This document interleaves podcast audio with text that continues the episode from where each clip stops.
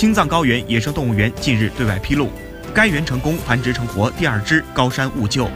表明该物种人工繁育技术已成熟，相关经验今后可在其他同类猛禽中复制。高山兀鹫属大型猛禽，作为中国体型最大的一种猛禽，该物种也是为数不多能够飞越珠穆朗玛峰的鸟类之一。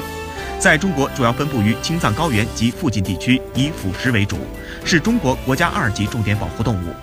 据了解，该园于2007年在人工条件下繁育成活首只高山兀鹫。此次繁育的高山兀鹫于本月一日破壳，目前体重已达到500克，已顺利度过危险期，身体各项指标稳定健康。